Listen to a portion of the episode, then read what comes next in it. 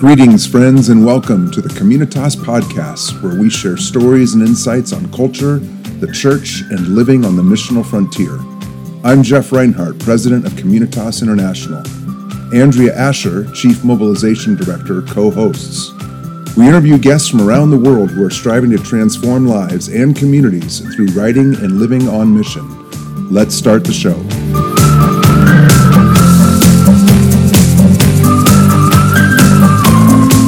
Well, I'm sitting here in Bobbio Pellice, Italy, with a, a dear friend um, and great sage, I would say, to the Communitas organization. We're here at a Communitas event uh, with European leaders, and I'm with Andrew Perriman. And Andrew, welcome. I'm so glad you're taking the time to do this today. Well, thank you very much. It's nice to be here. We couldn't pick a better spot, could we, really? Oh, it's just lovely uh, here in the, the mountains Yeah. uh, of northern Italy. So, Andrew, for, for those who aren't part of the organization that are listening in, uh, give just a little bit of background. You've got a, a long history with the organization, but certainly a greater history in the study of theology and in teaching in a number of areas. So, give us a little background. Yeah, I, I mean, I think of myself primarily as a, a New Testament scholar. Uh, I mean, I don't particularly like the term New Testament theologian, whatever you want to call it. So that's been my, uh, that's been there for pretty much my whole adult life, want, wanting to do that. We connected with, I mean, we were in Amsterdam back in the early 90s. So I started a PhD at the Free University of Amsterdam. My wife was working for Shell. Well, this explains why we were in the Netherlands. And we started going to Crossroads Amsterdam, which was, you know, the church was in early years. At that point, they'd been around for two, three, three or four years. And uh, that that sort of got us interested in in well uh, this question of what does church have to become Right. to reconnect with uh, the world around, and this this is some way back in in communitas terms. Um, but then it's that was we came and went a little bit, but then it was a journey uh, pretty much with Communitas all the way through to today, and and so I, I think of myself uh, trying to sort of work out. Well, I, I like New Testament studies, and I think there's some really interesting things coming out of biblical studies, New Testament studies over the last few decades, and, uh, and I think it has something to teach the the, the church as it engages with, in mission. Uh, I also think that uh, that works the other way as well. That the, the church as it engages in mission, in particularly in the European context, which is what I'm most familiar with now. Uh, has something to, to say to the, the theologians Yeah. uh, to, so to, you know, if, if they can find a way of, of connecting these two tasks, both of which are very important to me, uh, the, the church moving forward in some sense in, in the context of uh, the, the post-Christian, in post-Christian Europe, after Christendom, whatever language you want to use, uh, if we can connect that work with what is going, the sort of new perspectives that are emerging in biblical studies or have emerged over the last few decades, that, that I think that's exciting, but it, it sort of satisfies nobody. So the the the, scholar, the biblical scholars aren't interested in mission, and Yeah. missionaries are very practically minded people and aren't that interested in in reading the scholarship. Anyway, Quite so, yeah. yeah, that that's my dilemma. Yeah. Well, so I, I'm curious. A cynic might say we, we've had the New Testament scriptures for a couple of thousand years. Don't we know everything there is to know about them? What what what is what is so uh, new Yeah. uh, about the scholarship that's coming in the last couple of decades? Yeah, well, I mean, the, the cynics have good questions Sure. sometimes. um, uh, I, I mean, probably two things, uh, at least the two main things to emphasize. One is that, okay, that those 2,000 years saw the coming and going of Christianity in Europe. And, and so we are reading the Bible now from a very different perspective to how the early Christians did. They, they read the Bible in a, in a pagan context in, in the expectation that their message was going to change that world.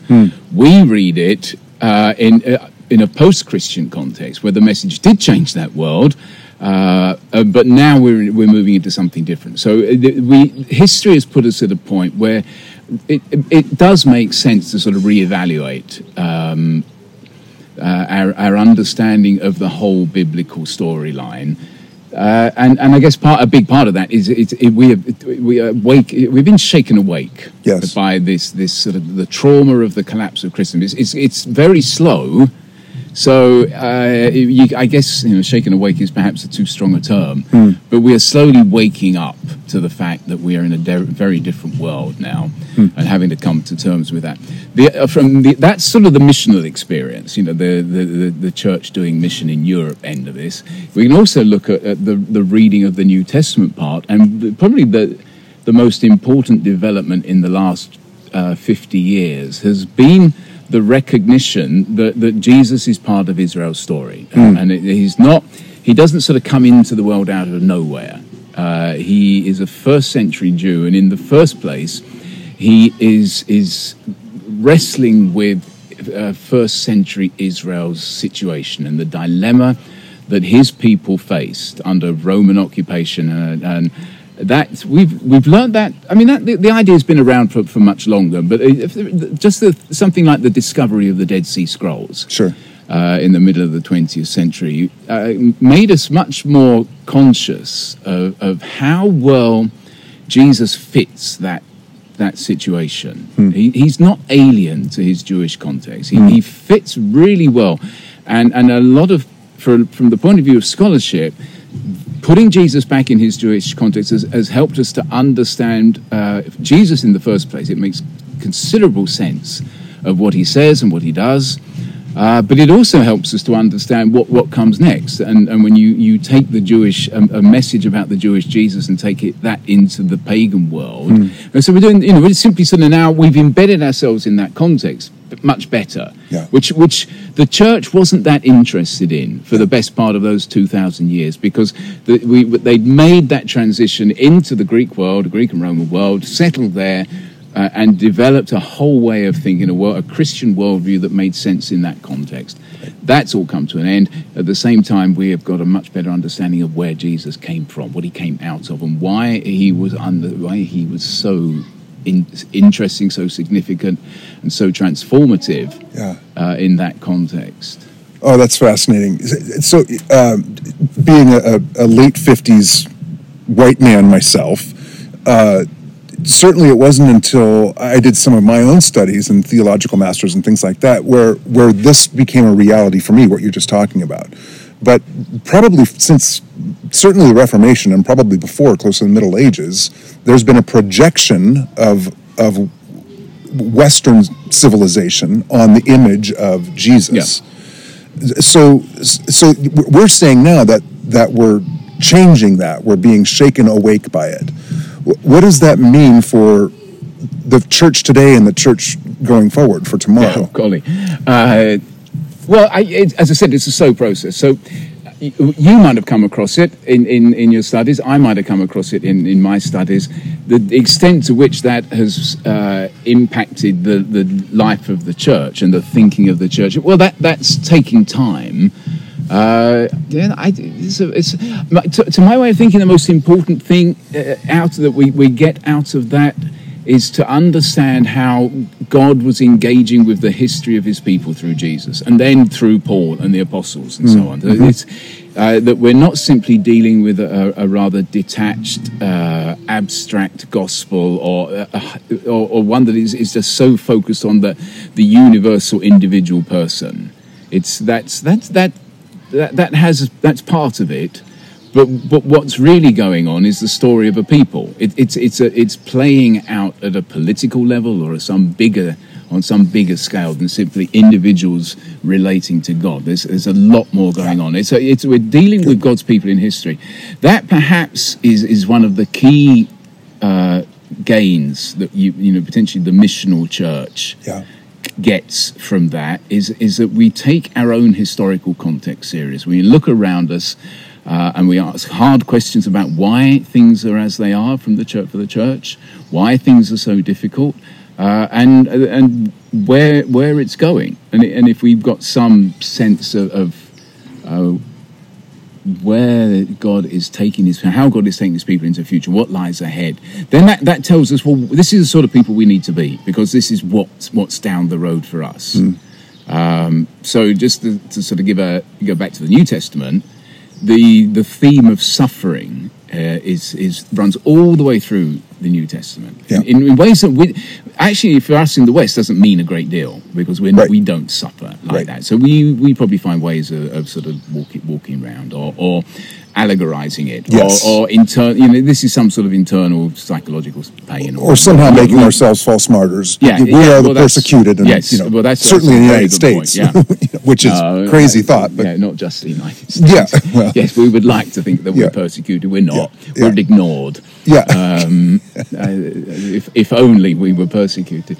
Yeah. Yeah. uh, so, uh, um, I mean, I think uh, Paul wrote to the Romans, the, the church in Rome, around what AD 55, 56, something Mm-hmm. like that.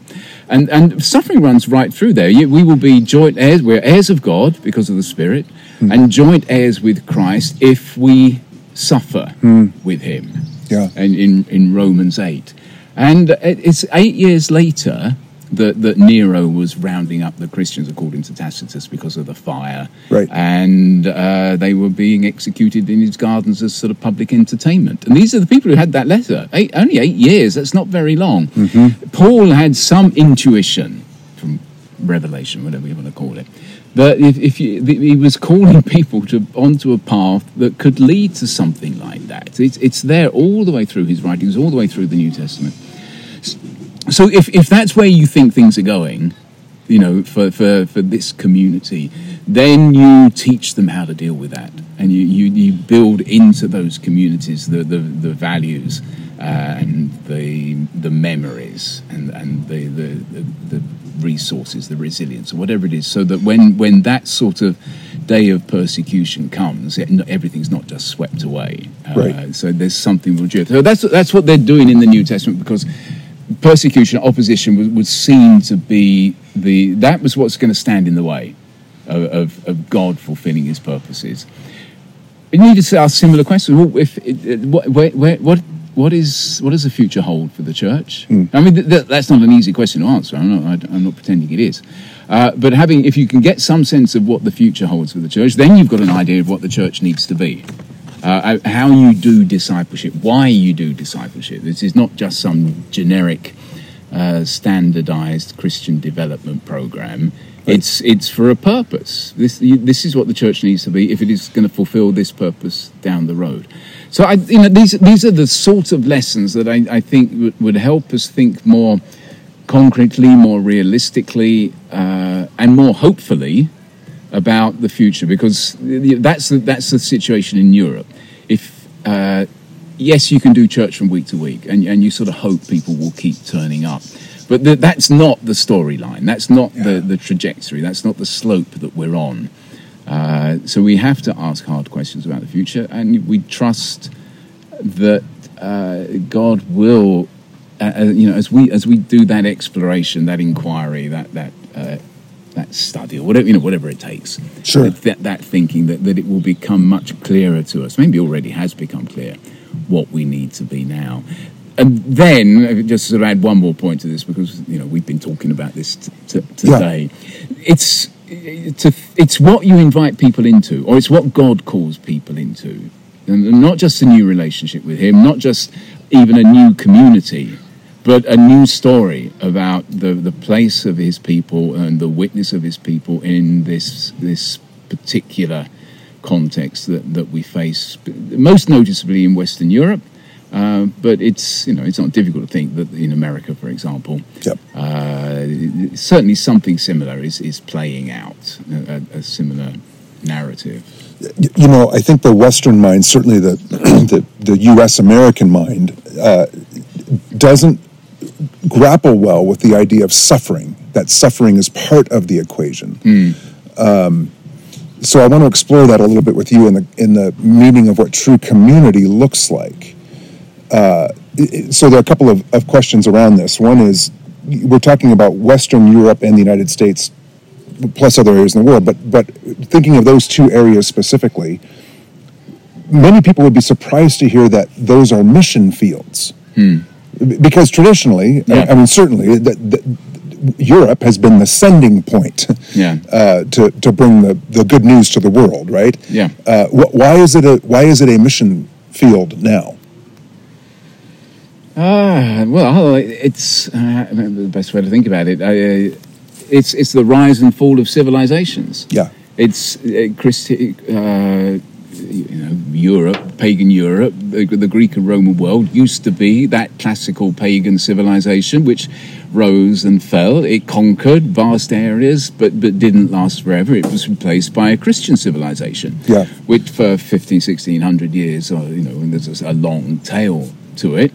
We are now, uh, that is being replaced since the Enlightenment, or, you know, however you want to talk about it, with uh, what I think effectively is a, uh, an enhanced sort of humanism, enhanced by our, our, capacity to control the world around us. So, uh, rationalist yeah. humanism, yep. uh, scientific humanism, technological humanism. So, we, it's not just a matter of what we can do as individuals, it, it's what we have been able to do as a hugely competent society. The, the, it's, the, it's, uh, that's extraordinary what humanity, what Western civilization and increasing global cultures have, have, achieved in that sense. So that, that's taken over. And uh, in the process, uh, the worldview shifted, and th- those big questions that used to be answered with reference to God are now answered with reference to uh, humanity's capacity to explain things. Yes. Um, and if we can't explain things, then we're quite happy to leave that as a, a blank and it'll get filled in at a later point. Yeah, interesting. D- do you think, though, th- thinking of next generations, the, the generations behind us and the generations to come, is, is, there a backlash at all to some of this? I, would call it empiricism or even authoritarianism of the past. It seems like there, there's a bit of a rejection of that and, and, a seeking for something different. What what does that potentially mean for? You, you mean for the general culture? Yes, the, the, yeah. the society. I, I, think we're beyond that in Europe. I, there, there, has been. I mean, you can you can go back and read, you know, uh, literature from the 18th and 19th century where people are doing that. I mean, yeah. we're talking about an intellectual elite at that point, but there's, there's plenty of people, uh, plenty of novels and, and so on where uh, you can see that story playing out. Uh, the, we're beyond that now, and it, and it's. I, I think. Uh, what do I think? Um, no, I mean maybe you're right. I mean how this sort of seeps into the into a popular into the popular culture. Culture. It's a it's a long, slow story. I mean, even if you just only go back to the '60s, yeah, uh, and and the sexual revolution of the '60s, that that's very clearly we are going to take responsibility for human reproduction. Okay, and part, chiefly because we have. Um, uh, what's, what's the word I'm birth control. The, the, yeah, we, we, we, can control this. Yeah. Uh, obviously, abortion's part of that debate in, sure. in, a, in, a, slightly different way, but it's it's primarily that you can control conception. Mm-hmm. So it, that liberates women, which, which, has been an extraordinary step forward socially in so many ways. But it's just one example of how. Uh, I, I, think it's less. I think there's less of a reaction against, but every now and again, when the, the you ha- the people have a sense that the tradition is trying to stop someone doing this, so to stop gay marriage. Uh, or, or, something like that, then yes, there's a strong pushback. But I think now that we've been on this road for so long and, and the momentum is so strong, I doubt many people feel threatened uh, hmm. by. Uh, I mean, I came across the phrase. Um, uh, in, in, something I was reading recently, where the, the, we finally realised that the, in, in, terms of ethics, the, the, the, boot is on the other foot. It's no longer the church's foot, right, on which the we it's got the boot on. It, it's society. Society's taken this over, and you know, thank you for the last two thousand years. Uh, there are bits and pieces of what you've bequeathed us that we're very, you know, we're very comfortable with, and we're, but we're going to develop. We're going to move on now, and the assumption is that will continue uh, and, and, until we, we live it. We, we develop a thoroughly human, human humanistic hmm. worldview, and the church will just, Christianity will just be felt as a thing of the past. The, these last couple of days, you've been been teaching an arc, uh, w- which for our listeners uh, you can explain a little bit, but essentially it's it's a crisis, stasis, crisis, stasis. Not not quite in that order, but well, well yeah, right. yeah, yeah. the arc of history, I, in yeah. a sense, right? Yeah. Uh, most indications are that that we are either already into or quickly headed toward another period of crisis. Um, certainly, one could say, well, with COVID and now global warming and a number of other yeah. things, the economy, all, the war, uh, all kinds of things could say that, yeah, we're absolutely in the midst of crisis. Uh, how, how does that play in the concept of the church? Does, yeah. it, does it take a crisis to make the gospel story relevant to culture? Well, I, that, yes, I mean, uh, very possibly, very possibly. But that's a, that would take some unpacking, obviously. But the, the crisis thing. So, so sort of thinking biblically. I mean, the, what I've been trying to, the, the way I've looked at this is, in a sense, if God's people are in a state of crisis from the exile all the way through to uh, if the, the, conversion of the, the, Greek and Roman world. They, in in the sense that they're not in control of things. The, the empires are in control, running are running things in one way or another. And sometimes Israel and then the church is really under the thumb of, of, of pagan empire, under the foot of, mm. of pagan empire. Uh, and and so that's a critical period. And one of the things that I've that I've been that I've been trying to get across is in many ways, the church, the, people of God can't be what it's meant to be under those circumstances because it's oppressed, because it's not free, hmm. uh, because we are, you know, we are, we need to be set free. This is Zechariah. We need to be, we want to be liberated, really, from the hand of our enemies, delivered from the hand of our enemies. Uh, so the, God's people should be a, a called to be or created to be a new creation in the first place, and then to function as a royal priesthood, mediator between the living God and the the, the a godless creation uh, surrounding it. But when things go wrong, and when, when you end up in exile or uh, under Hellenistic uh, you know pressure to abandon your your faith because the Greeks think you know progress is becoming Greek. Yep. Uh, or Roman occupation or the, the, Roman persecution of the church. All these things. Then it seems that the, I like the idea of, of bringing Isaiah's servant in, into focus. Mm-hmm. Partly because it's a very easy way to talk about Jesus, uh, the, the, suffering servant, mm-hmm. but it's also a way of, of, of highlighting the fact that in these difficult times God uses a weak and vulnerable and unattractive um, servant hmm. who learns obedience again and learns to trust, is forgiven and learns to trust, and then becomes an instrument of, of, of transformation.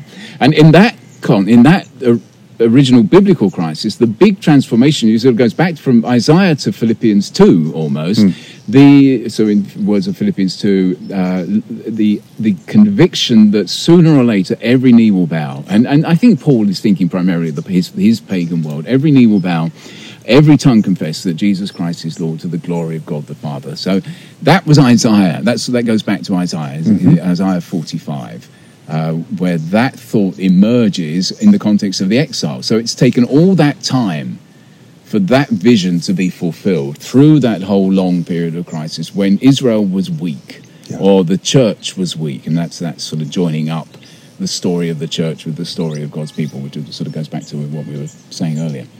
Um, so then, well, you know, maybe that's where we are now.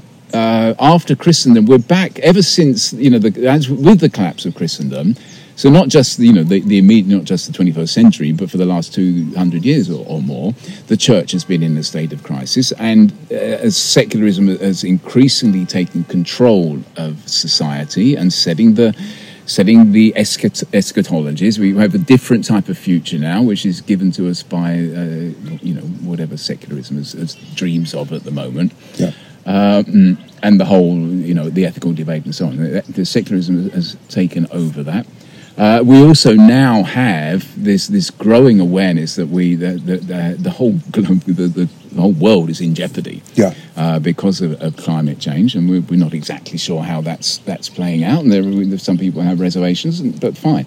Uh, so we it's a, it's it's a, again as, as just as in the biblical period, we are dealing with a long hundreds of years of crisis right. when the, the, the, church in see this certainly in the in the European context less so globally and that's not necessarily the case but certainly within our perspective the church has become weak again and and instead of uh, just you know struggling to sort of keep hold together what we've got keep our necks, heads above water or go back to the past yes maybe there's a sort of we begin to understand how a weak uh, unattractive marginalized ineffectual mm. sometimes, mm-hmm. servant of the Lord, in, in Isaiah's terms, in yeah. very many, many respects, Isaiah's could over time become the, the means by which God does something new. Yeah. And that won't be the same something new that he did in Paul's world. Yes. necessarily, or in Jesus' context. Okay. Uh, or you know, going back in Isaiah's world, with sort of bringing you know this new thing, bringing them back from exile. Right. Uh, but it will be what what our world needs Hmm. because this is. Uh, I guess this is a, a key conviction, and again, it, it's part of the biblical studies thing.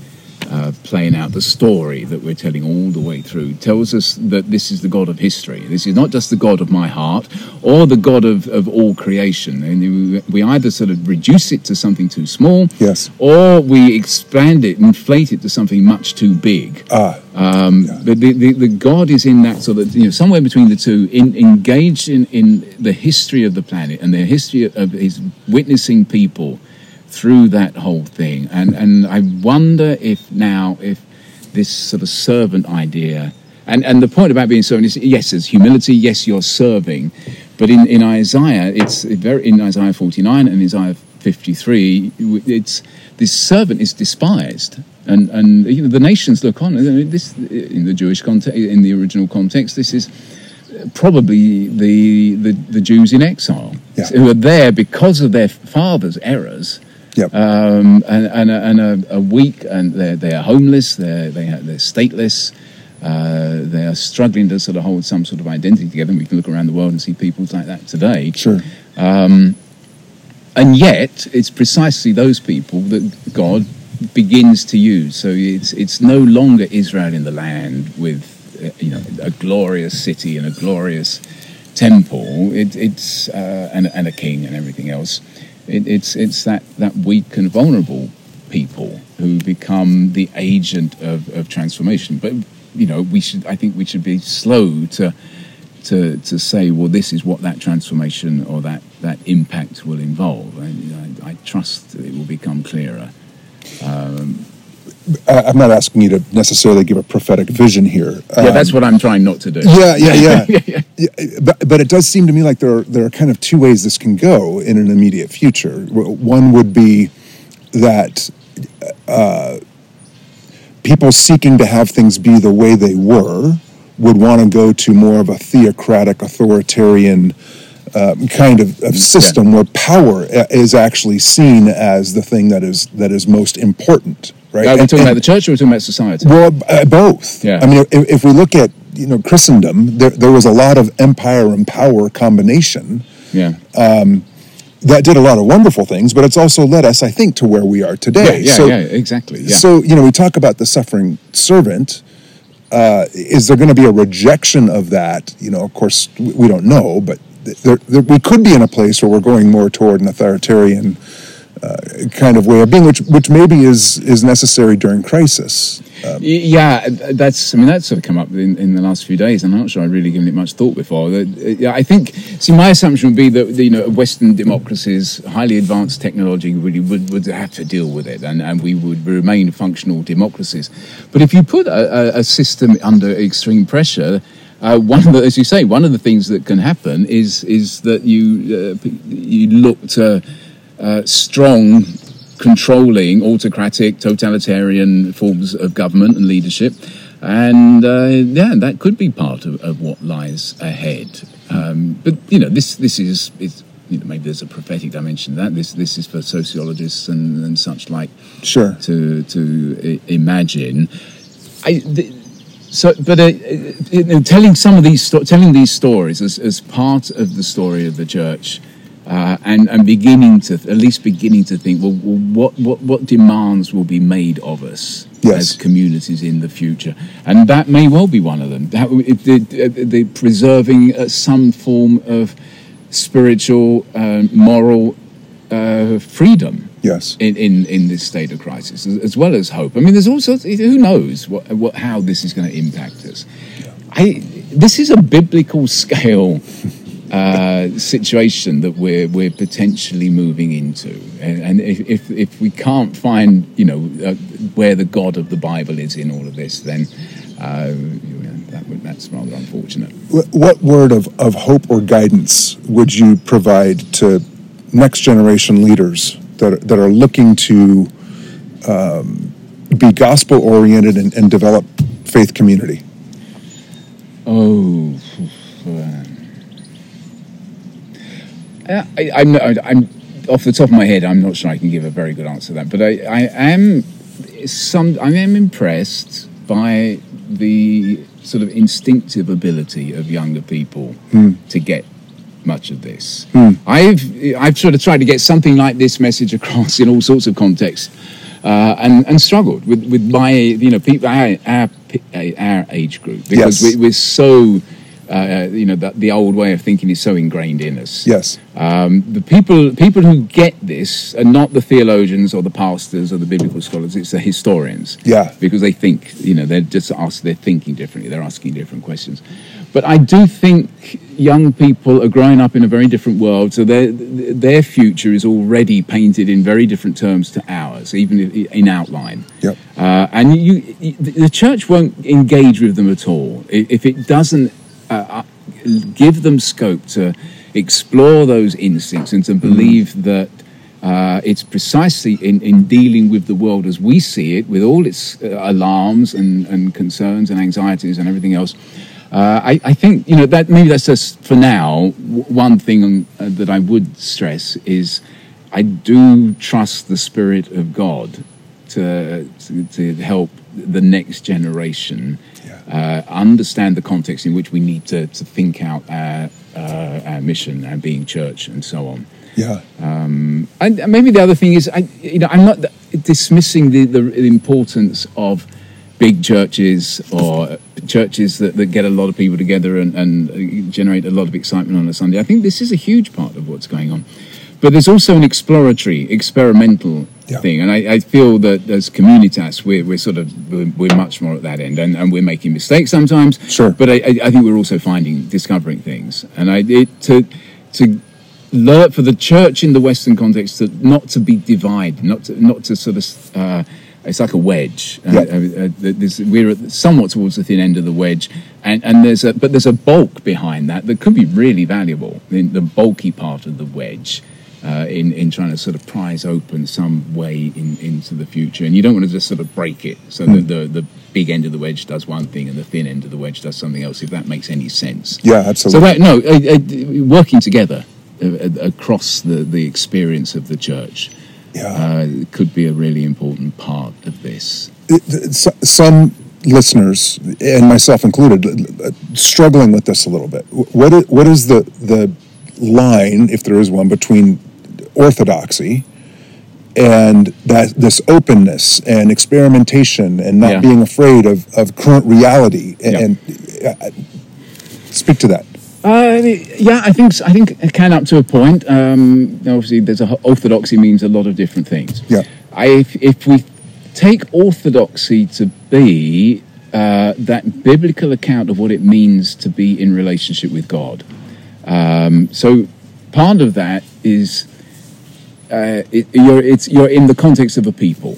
So that that's a key part of orthodoxy. You're in context of a people that has a purpose, um, and and we've talked about that a little bit in terms of having a, a priestly function because I think that that's that's profoundly biblical, um, and in in having that purpose over time. So and and often a lot of the, the problems arise because of sin, because people sin, that that God's people fail Him and and you then you go through it. But anyway, I mean, the, the, the, that's that's sort of something fundamental. We get to one of the things that happens in the New Testament is that Jesus dies for the sins of his people in the first place. I mean, that there's there's no question about that. That that's how the New Testament sees it, and then that is found to ha- to open the door to Gentiles becoming part of this. So mm-hmm. we- the death of Jesus as as a, a death for the sins of of his first his people, then for the Gentiles, and, and so on. That that's there. That's orthodoxy. Uh, Jesus is raised from the dead. He is seated at the right hand of the Father. He is Lord and Christ the, for the sake of his body and the the life and ministry and ongoing uh, existence of his body throughout time. That seems to me fundamental. You know, a fundamental, a key point of biblical orthodoxy that that doesn't get lost in this. In fact, becomes even more important because you know the, the appeal to the lordship of Christ at a time of uncertainty. Uh, and and fear. This this is exactly the condition that you cry out to the one who has gone through the darkness on our behalf. So that that's there, and uh, we're, the the Spirit has been poured out uh, on on on a people. So we no longer live according to the law, Uh, we live according to the, uh, well, at least we live according to a law written on our hearts by the Spirit of God. Uh, and this, that spirit is also a prophetic spirit, so that sort of points us towards the future. We have the a gift. I mean, maybe you know, not everyone's going to see it this way, but I do think there's a prophetic part to that uh, uh, pneumatic orthodoxy, the, the, the place of the Spirit in this. So I think you, have gone to the sort of the basics of a good uh, Trinitarian orthodoxy mm-hmm. there, that we are serving. Uh, the one God, and uh, we confess as Lord His Son Jesus Christ seated at His right hand, using the sort of the biblical language, and we do so in the power of the Holy Spirit. Uh, so we do this in the name of the Father and of the Son and of the Holy Spirit. And if people become part of this, they confess that whole thing, they, they take that on, they leave behind everything that doesn't belong to yeah. the service of the living God. Yes. The sin, uh, and it, you know, we, it's our cultural sin. Yeah. Just as it was the cultural sin of the Greeks or the cultural sin of the, the Jews in the first century, we leave behind our 21st century cultural sin mm. and become part of a, a different uh, people yeah. So there's, you know, eh, that's all there. You, you repent, you leave that behind, you're baptized in the name of the Father and the Son and the Holy Spirit. And the Spirit is, is sort of taking us, whether we like it or not, in, into. Uh, uh, I loved that image that, oh, you missed it. Um, I don't know if we can, you, I'll, I'll, fill you in on this. Yeah. April had this image of a shepherd leading sheep into a dark chasm. Ah. So you come up, you're, you're leading the sheep, they're, they're happily following along, but when they get to this sort of dark cavern, they don't want to go. Yeah. Um, they don't want to go into it, so they, they'll hold back.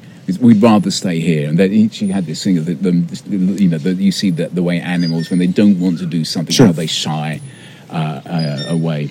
Uh, and and this, but they go because they know the shepherd's voice. And I, you know, that's sort of where we are in, in many ways. We don't, we, we could hold back as the church um, and, and try and sort of just keep things going as we're comfortable with and familiar with. And, and I don't want to be too negative about that because I, there's, there's something profoundly good about any community that, that praises God on a Sunday morning. Right. Um, but on the other hand, I think you, you look at where we are, we have a, a God who is calling us into the future. Yeah. And we are learning uh, to recognize that voice, and we are learning a new obedience mm. to, to be uh, that, that broken and vulnerable servant people again who are learning to, to follow God in, into this uh, dark, you know, and uncertain chasm, not quite knowing sure what lies ahead, um, but but being prepared. I mean, that, you know, just as Jesus taught his disciples, you, you don't know right. when this day is going to come. I mean, you, you, like the guy in the house, if you know when the thief was going to break in, you'd stay awake and everything would be fine. Uh, mm. so we, we need to be ready. Yeah. Without, I don't want to be too melodramatic about this. This is not some sure. uh, sort of some silly apocalyptic right. about this. I'm trying to keep it realistic. Yeah. So that, I mean, that's part of the rethinking our theology, so that it, it, it's a, a, serious engagement with the real world that we're dealing with. Right. Uh, and not some more Oh, I don't know what, how to put it, but yeah. Well, I, I, like how you how you brought in that Trinitarian kind of aspect, the, the orthodoxy yeah. aspect to it, and and yet the openness to say that forms may look very new and different. Well, history changes. Yeah. His, we we can't. We're not just. We don't keep going back to the, to the New Testament church because yes. the New Testament church Good. was dealing with its own yeah. world. Yeah. But we, the, the terms of being God's people haven't changed. Uh, so we are, we are dealing with a different phase in history, but under the same terms. Yeah. Uh, and that would, I would say, is the orthodoxy that counts.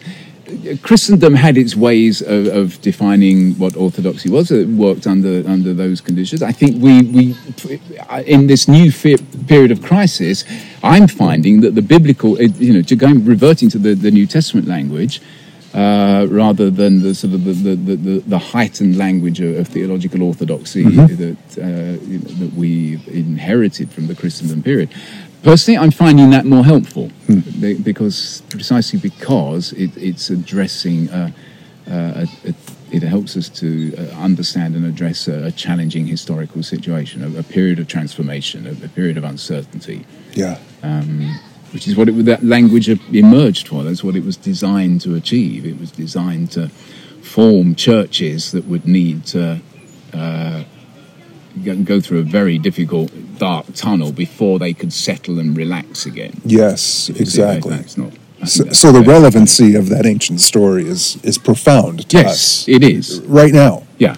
Yeah. So y- yes, we, we are going back and we are learning lessons from the New Testament period, but we don't literally go back to that time. Correct. So we have to, to do the imaginative, creative, spirit-driven part of thinking. Well, you know, where is God now? Yeah. When we are dealing with the post-Christian context, with uh, uh, the massive uh, controlling power of, of secularism around us, and this growing fear of uh, sort of social collapse or uh, you know whatever climate change brings for us if, if that's the way it goes Yeah, brilliant.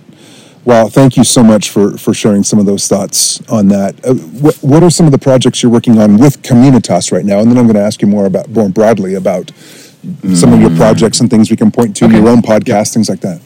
Um, yeah I, uh, with Communitas, one I guess one of the things is, is sort of de- developing this this sort of theological frame Yeah. for, for mission so we've been doing that a bit in the UK uh, taking the Communitas dynamic adventure model and then just sort of okay let's let's step back and look well why uh, because that was devised for people who are already at the point of thinking, yes, I want to do this sort of thing. How do I do it? Right. But you, you go to churches in the in the UK, for example, and they, that doesn't. You know, they're not there. We need an on ramp, which Yes. is not a, a very British expression. But we'll, we'll use it. Um, so it's it's trying to do that, and we've done that a few times uh, with, uh, I think, enough success to sort of let's keep working this. We we can develop it further. Um, that we potentially I, I'd like to sort of develop an advanced you know an advanced theology of missional church so Yeah. worry less about the practice and, and give people a, a chance to think a bit more about the the know what some of the things we've been talking about here Yep. to go into into a bit more depth so I, I'm enjoying that I think that's that's giving me the opportunity when we go back to the start to, to really bring the biblical part and the missional part together that I, I found encouraging. I and I, you know, I, I see the interest in that somewhat. Yeah. I'm mainly in the UK, but clearly churches are asking these questions. How do we move forward? Yes. Uh, and it has to be. We have to find new ways of in, of placing ourselves in society. Yeah. Uh, so this, you know, I hope some of this helps that. It's not everything we need to, to understand. So, uh, yeah, maybe write a, try and write a book of missional theology uh, along these lines. Maybe uh, I could do that in the, over the next year or so. That's that's been on my mind. Yeah. But the the blogging, you know, I, I carry that on. That I, that's sort of a, the the cut. Well, I won't use the cutting edge, um, but it, it is. That's a context in which to sort of push some ideas a bit further Sure. um, than are useful. Yeah. Uh, see what I mean? I just I see what's out there and where you know where what opens up Yeah. um, as, as being a sort of an interesting line of inquiry. Absolutely. Well, we'll have links to your blog in the show notes as well as to That's very kind of you. Well, certainly, yeah, and, and to other things you're engaged with too. What, what are some of your more recent writing projects, and how can people engage with those? Oh, phew. uh, I've got a couple of I, well, uh, a couple of uh, uh, journal articles, or academic articles. That I I stopped doing that for about twenty years. So I've gone back, tried to go back, partly just to sort of you know keep up, at least to myself. I've still got some credibility as a, as a biblical scholar. Yeah. One of them's going to be published. The other one I'm waiting for. Um, what are they? The, I'd love to talk to you. I can't talk about this now. Sure. Um, uh, that would be fun to talk about some of the implications of, of those. I've got a book uh, with a publisher at the moment on um, early Christology, new Paul Pauline Christology, which uh, will be part of a series that the, the publisher's doing on early Christology. Huh, good. Uh, that should come out later in the year, and that's that's looking at Paul. And I mean, part of the, a lot of that actually plays into this this storyline that, that I've been talking about. yeah. Um, but also, there's a particularly asking asking how the Greeks, you know, once they hear this message about a risen Lord, uh, how the how would they have understood it? What sort of, you know, just trying to sort of put your look at this through the eyes of uh, a, a Greek convert to Christianity with coming with a very different experience of, of divinity, a very different uh, concept of God, and so on. So anyway, that's I won't go. That's uh, for, we'll see what sort of impact that has, if any, when it comes out. Good, good. Well, it is an absolute joy to, to speak with you now, and it's a great joy to work with you, and what a gift you are to uh, this organization. Uh, so I hope you hear that, and oh, I, I, you are appreciated. Uh, I heard it. Yes, yeah, thank you very much. Yeah, yeah good. I, I, hear it. And, and, I'll just let the audience know that Andrew can be a pain in the butt as well. But but for the most part, you, you might want to explain that. Thank we'll you. leave that yes, to the imagination. Yeah, yeah, okay. No, no, no. Right. Certainly, certainly not. Um, so yeah, do please check the, the show notes, and we'll give you links uh, to various resources from Andrew uh, that you can check out. And if you've enjoyed this conversation, please share this with your friends. We're available on all the major streaming services. Uh, and as always, if you have further information or questions about uh, Communitas, you can visit us at gocommunitas.org. And we look forward to being with you next time.